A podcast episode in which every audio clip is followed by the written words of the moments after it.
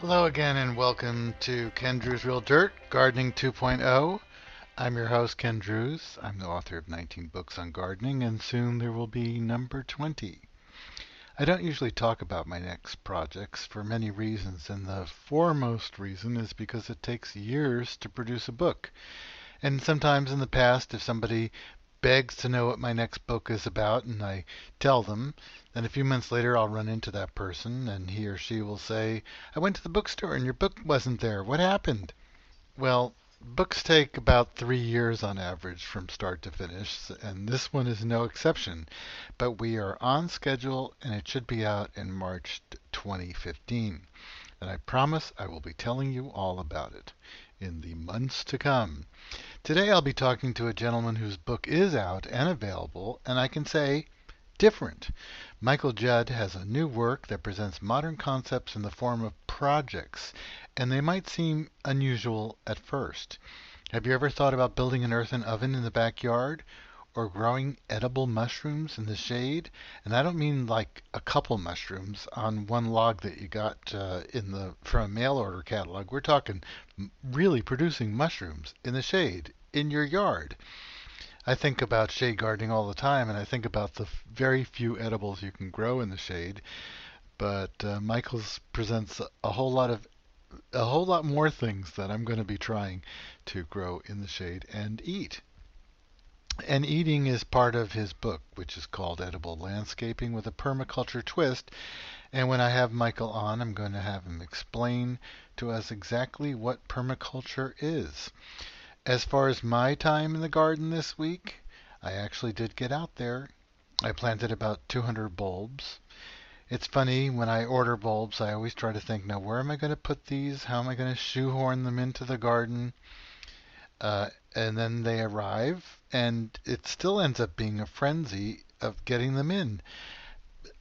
Just finding spots. Well, I thought about it in advance, but uh, there always seems to be something. And, I, and then I want the bulbs to come up through plants that are existing, and that makes it extra hard. When people talk about planting bulbs and they talk about a lot of bulbs or, or you know, they want a show, well, you can't do that with 25 bulbs. You really need hundreds of bulbs. And I mentioned that I planted 200 bulbs, and that's that's a good start. Next on my list, planting some trees.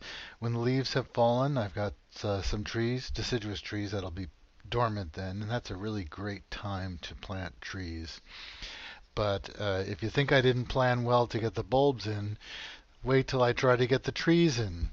Of course, it would be best uh, to not acquire a tree before I know where it's going to go. But if somebody waves a rare fancy plan in front of my face, uh, forget about restraint. As my guest today knows, patience is a is a, a prerequisite for gardening. But gardening is so exciting. New projects, new plants, and discoveries, that's part of our passion too. Michael Judd says that edible landscaping re-enlivens the adventure of creating useful landscapes. His new book, Edible Landscaping with a Permaculture Twist, digs right in with simple designs that focus on utility and aim to reduce lawn. Growing up between northern England and the Appalachian Mountains of Maryland, Michael Judd's roots have been branched with diverse landscapes and fertile culture. He studied at the New York Botanical Garden, has run a grassroots nonprofit in rural Latin America, headed up an arid lands research project in the desert of southeast Spain, and today creates eclectic designs, as he says, that meld form, function, and productivity. And I'm happy to welcome Michael Judd to Ken Druse Real Dirt. Hello, Ken. It's a pleasure to be here. You don't have a British accent. How did that happen? I've got southern roots. Uh, our family's from North Carolina and points south. Uh, as a young boy, when I grew up in England, I, I certainly did sound English, but um, I think the the Southern's a little bit stronger in me. I, I hear that. my my second question for you, my first question you've answered. My second question to you is, well, in a in a sort of a nutshell, what is permaculture? You know, everybody says permaculture and tosses around that term probably because it's a little vague and or general anyway. Permaculture is a design practice that centers on creating ecologically diverse uh, habitats that also meet uh, our human needs of food, medicines, fibers, fodders, craft, building materials. Uh, simplified and translated, permaculture can be broken down into bite-sized projects that have multiple benefits on your landscape. Well, in your new book, Edible Landscaping with a Permaculture Twist, that's exactly what you present are individual, kind of specific projects, different ways to achieve different things, and all of them kind of uh, reducing lawn and uh, with a an edible angle. Uh, and one thing that interests me that you write about uh, is keeping the water that falls on your property or get, comes to your property either on your property or you know not letting it go into the sewer not letting it go into the if you have a municipal system or you know you want to save the water. Everyone wants to save water. Yeah we have a bit of a mantra in permaculture that when it comes to water on your landscape we want to slow it we want to spread it and we want to sink it. You know that's mm. such a valuable resource um, to be reused, and as you say, Ken, to keep it out of our, our overwhelmed watersheds uh, and the pollutions that are coming off our roofs and our driveways, uh, maybe coming from our neighbor's land. Uh, we can really kind of take advantage of that and hold it on our landscape to really do the work for us. So every time it rains, we're passively harvesting that water, and that water is that key ingredient to building good soil to you know invigorating or you know soil life and digesting organic matter. Um, and anyone who has a, a rain barrel uh, understands this concept. Uh, but a rain barrel, a 55 gallon rain barrel, will overflow in about three minutes of a good rain. And then where's the rest of that water going? That's where we begin to think about uh, shaping the landscape uh, to harvest and hold that water. Well, it's a good idea to have a rain barrel. I mean, if you're not going to have anything else, or have five rain barrels, but if you've ever had a 55 gallon rain barrel, you know how quickly that water gets used. If when you go to use, water the garden, it's just it's gone in minutes. Right. So, so, so you, go ahead. No, I was just going to say you have to do more. yes. And uh, you have things in your book, and we can't go into incredible detail, but really shaping the landscape and as you said contouring the landscape and developing swales and well, things that'll slow it down, and I, I think that's one of the most important takeaways in your book is to me is sequestering the the water whenever possible. But you do have some quirky, dare I say, things that I, I'm not that familiar with, and uh, maybe at some point you can tell me what hugelkultur is. But uh, I'm first, I'd like to know about your whole foray into growing fungus. Oh, fungi, yes. And, and fungi, like water, are one of these key elements uh, on the landscape that help everything else thrive. Uh, and really, fungi is the keystone species, meaning that uh, its existence allows uh, pretty much the rest of us to exist, especially humans. And in any healthy landscape, garden, uh, whether it's ornamental, shade, um, you know, productive, you know, in your fruits, or your vegetables, fungi are what are really gluing it all together and creating resilience and also really adding a lot of fertility. So there's many ways to work with fungi in the landscape as well as very easily grow gourmet and medicinal mushrooms uh, outdoors, which is a lot of what we focus on uh, in the shade. Uh, a lot of clients come to us and they say, "Oh, we have these big trees, we have lots of shade uh, we can't grow anything. And I hmm. get this this big cheesy grin on my face, and I'm like, now you can grow mushrooms. We're talking shiitakes, oysters, wine cap mushrooms, um, lion's mane, reishi, and all of these are very abundant and actually very easy to grow, especially in our um, you know northeast and mid-Atlantic uh, climates. Well, uh, uh can one find uh, I I don't know what you call it, inoculants or spores for these different edible mushrooms? Yes, very easily. It's becoming very popular to grow mushrooms. Now, most mushroom growing uh, happens indoors uh, on sterilized sawdust blocks in warehouses, and the mushrooms tend to taste like that as well. And those conditions to grow mushrooms are controlled um, and a little complex. Whereas what I like to focus on is growing mushrooms on wood logs and wood chips out in the landscape, and it takes you know practically you know no technical skill and certainly very minimal sort of controls. And and I guess moisture, moisture, moisture. Uh, if you're going to grow mushrooms indoors or outdoors, and I think this idea of growing them outdoors is so intriguing, uh, you have to keep those wood chips wet. Yeah, moisture is the key ingredient uh, with fungi, uh, which why it pairs well with shade.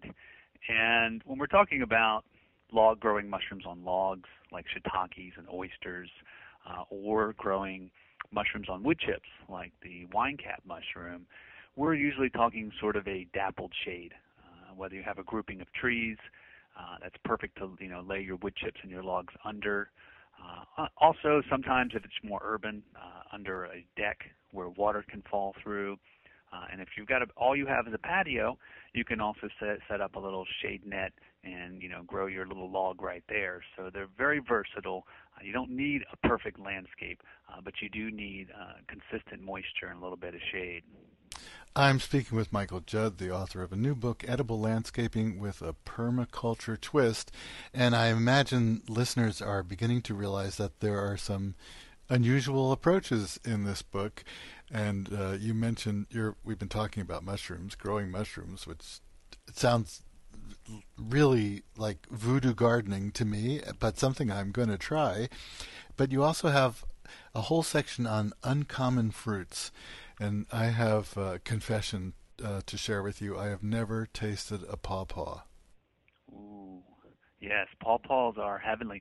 If you've ever tried a custard apple from the tropics or a cherimoya, uh, you've come close, uh, as they are a relative, a northern relative of those tropical fruits. And they look at the trees have these beautiful deep lobed leaves, uh, and the fruit looks very much like a mango and inside has this creamy, rich texture uh, that has a, a, a score of flavors in it, uh, most of them relating to something tropical like pineapple and banana, uh, passion fruit, all mixed together. And uh, it's really quite an exquisite experience and a, and a surprising one, uh, you know, up here in the north to have. Well, I guess the reason that we haven't tasted them is they probably don't ship or the season's too short. Uh, like most fruits that I'd like to try that you never find in the market, and and that's a great reason to grow grow them yourself. Absolutely, yeah. They they they don't have a shelf life. Uh, otherwise, I think we would all know them because they are so delicious. Uh, but next year, Ken, I'm gonna I'm gonna ship you a couple. Ooh. I, I, I can't, but we'll have to wait. Um, can you give me a couple of other unusual fruits that you've come across that you can that one can try in a hardy cold climate? Yes, uh, another one of my favorites is the jujube, oh. uh, also known as the Chinese date. Uh, is a very ornamental, very carefree, uh, small tree, usually 12 to 15 feet in height, uh, often with a very interesting contorted form to it, and has these delicious little fruits um, that are about the size of a really large date. And they come with this crisp apple like uh, texture that has undertones of caramel in it and is just an abundant bearer and a very disease and insect resistant uh, edible landscape all star uh, that I, I recommend for its care its beauty, and its very tasty fruits.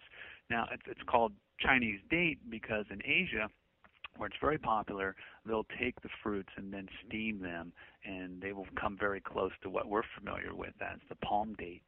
Uh, but just very, very versatile uh, and attractive and easy tree. Yeah, so that's that's up there on my all-star list. Well, why do you think people don't grow them? Is it again a situation of the shelf life? No, I think it's just not really ever having the experience of eating them. Uh, very similar to the hardy kiwi, uh, which is a cousin to the fuzzy kiwi, which grows well all through the Northeast and up into Canada uh, and down here in the Mid-Atlantic. and even into the south. And this is a very delicious berry. It's a little smaller than the fuzzy kiwi, and it's smooth skinned. Um, you pop the whole thing in your mouth, and it has all of those beautiful flavors of the kiwi without sort of that tart sourness. Uh, and it's a very productive and very ornamental vine. Uh, but again, I think it's just a lack of kind of uh, seeing them, buying them, having the experience of tasting them. Because once you have, you're really hooked. And then when you see how beautiful and easy it is to grow, uh, you, you you're sold. Uh, so I think it's just a, a just a, a lack of experience. Hmm. We've been talking about things to try to uh, that one can eat, uh, and in your book you have projects, and the projects range from a, a, an herb spiral, which I'm going to try to have you explain a little bit, and earthen ovens, building your own outdoor earthen oven. But uh, can you tell me what Hugelkultur is? Hugelkultur is a Germanic word, basically meaning wood that's covered in soil and it is basically that simple. Uh, it's an observation that is that is gained when you look at an old forest. You look at an old forest, and, and you'll see that the the ground is very lumpy, and that's where trees have fallen, and over time, usually decades, leaves have fallen on it and began to decay that wood and turn it back into rich soil. So taking that observation, we can imitate that on our landscapes, where often we have uh, a lot of woody debris, especially in our part of the, the world here. Uh, whether that's from prunings, you know, deadfall trees, storm fallen trees, we can take that wood and we can go ahead and shape it into a bed, a raised bed, and then we can go ahead and cover that with soil and straw and let it sit. And after a few years and breaking down, really a lot of what it is is the ambient fungi move in and begin to break that wood down into really wonderful soil that then when you come along and plant into it has all of its own nutrients and moisture needs. So it's basically piling wood, covering it with soil, being patient, and getting the rewards of one of the best raised growing beds ever. Being patient. Mm-hmm. Being patient, a key, key part there. Absolutely. That's, but it's less work. Well, and uh, being patient is an important part of growing fruit on trees too. Yes, absolutely. So you have to have things to do along the way. I think people, when they hear things that are going to take years, think, I, I can't, I'm not going to do that. But it's not like you're just standing around watching that pile of wood, waiting for it to be ready. You're off doing tons of other things, including maybe making an herb spiral. And I don't know if you can explain an herb spiral on the radio, but I'd, I'd love to have you try. Sure. And herb spirals are, are these wonderful edible uh, landscape architecture pieces that can fit very easily into almost any setting, whether that's sort of uber urban, uh, you know, front yard suburban, or even on you know the back homestead. And basically, what you're doing is you are stacking up um, stackable rocks, stones, granite blocks, bricks, whatever you might have, into this spiral formation that rises about three feet high and creates along its spiral bed uh, different growing microclimates. So you can imagine at the top of this three foot spiral, uh, you've got a very windy, sunny spot, very good for Mediterranean herbs plant your rosemary, your sages, your thyme. And as you begin to wrap down, you come around to the east where you have some afternoon sun protection, a little bit cooler, wonderful place for your chives and your parsley. As you come down again, now you're facing south, and another good spot for your basils and your your lavenders. And then as you come down to the last little low bit, which is usually north facing and a little bit cooler, a great place for land cress and other cool, wet, loving herbs. So in this little footprint, you've created all these different microclimates and you've sort of expanded the growing space uh, for a small area. And they are a treat uh, year round, even in the wintertime. You know, when nothing is producing, you have this beautiful structure uh, that makes you look forward to, you know, the spring and the and the, the growing to come. So you have a, a retaining walls, uh, which I guess you could make out of almost anything, and uh, maybe a pretty way to do it would be w- with dry stacked stones. Absolutely. Um, and even if you don't have dry stacked stones, in my book I talk about two different types of spirals. And they do not need to be just be for herbs. You can make these a beautiful, productive garden. Uh, if it's only shade you have, you could put your woodland plants in them. Uh, really, there's there's not too many rules uh, in, in how you can use these in your landscape. And if all you have is sort of rounded stone, there are ways to go ahead and pile up earth and compost first, shape that, and then begin placing your stones around it. And again, in the book, I really ABC how to do this um, so that you know, regardless of your situation, uh, there's a way you can you can create a, a wonderful raised, uh, stone-lined, you know, spiral. Well, and you mentioned that uh, growing vertically is uh, you're getting a lot more space and a lot less space. Yeah, I think with a spiral you can get almost up to nine times the growing space for the footprint that you know that you're that you're sitting on. We talked about the exposure and which parts face south, and I know in your book you have all those things described. But it also makes me think of something that I've I learned over the years that if you make a pile of soil, it's kind of like well, if you have a sponge in the kitchen and you have a completely saturated sponge and you put it on its end, the bottom of the sponge is very wet and the top of the sponge is quite dry. So as you said, you have your dry, drier Mediterranean plants at the top and the moisture-loving plants at the bottom. So it, you're creating a lot of different growing situations. Yes, and to boot, you're creating sort of beneficial habitat with that structure. All of those stones and nooks and crannies uh, create great habitat for our beneficial insects, salamanders, lizards, things that help balance the ecology for the rest of our landscape. Year round, it sits there and is available. And I think that plays also a key role in having a really healthy landscape. Uh, and uh, and the occasional snake. yes, which I which I very much welcome. I know it makes some people queasy, but I know. wow, they do so much in the garden. I know. Well, uh, as anyone listening can tell, there's a lot of interesting and unusual and new ideas in edible landscaping with a permaculture twist, uh, including the herb spirals we talked about, food forests, which we didn't talk about, lots on raised bed gardens, earthen ovens, which is really too much to talk about, Uh, in a short period of time, the uncommon fruits that we talked about, and something that's going to be new to a lot of people outdoor mushroom cultivation, and a whole lot more. I've been speaking with Michael Judd, and again, he's the author of the new book, Edible Landscaping with a Permaculture Twist. And Michael, thank you for being so patient with the dog barking in the background. Thank you, Ken. It's it's fun to play in the dirt with you. Bye for now. Well, I mentioned in the beginning of the show that I have some trees to plant. Um, I I might get around to growing some mushrooms too. I'll plan for that next spring when those bulbs I planted are blooming. But I've got five liquidambars, slender silhouettes to get in, and they've been in pots for two years. And I have stakes in the ground, uh, so I know where they're going to go but I think I've got about four small maple trees and uh, I've got a couple of dogwoods that have to go somewhere. Sometimes when a big old tree or some old plant is either killed or dies from old age or floods or some other calamity, uh, people often say, well, that's an opportunity. And I always think I have to recover from the sadness of the event before I can see it as an opportunity.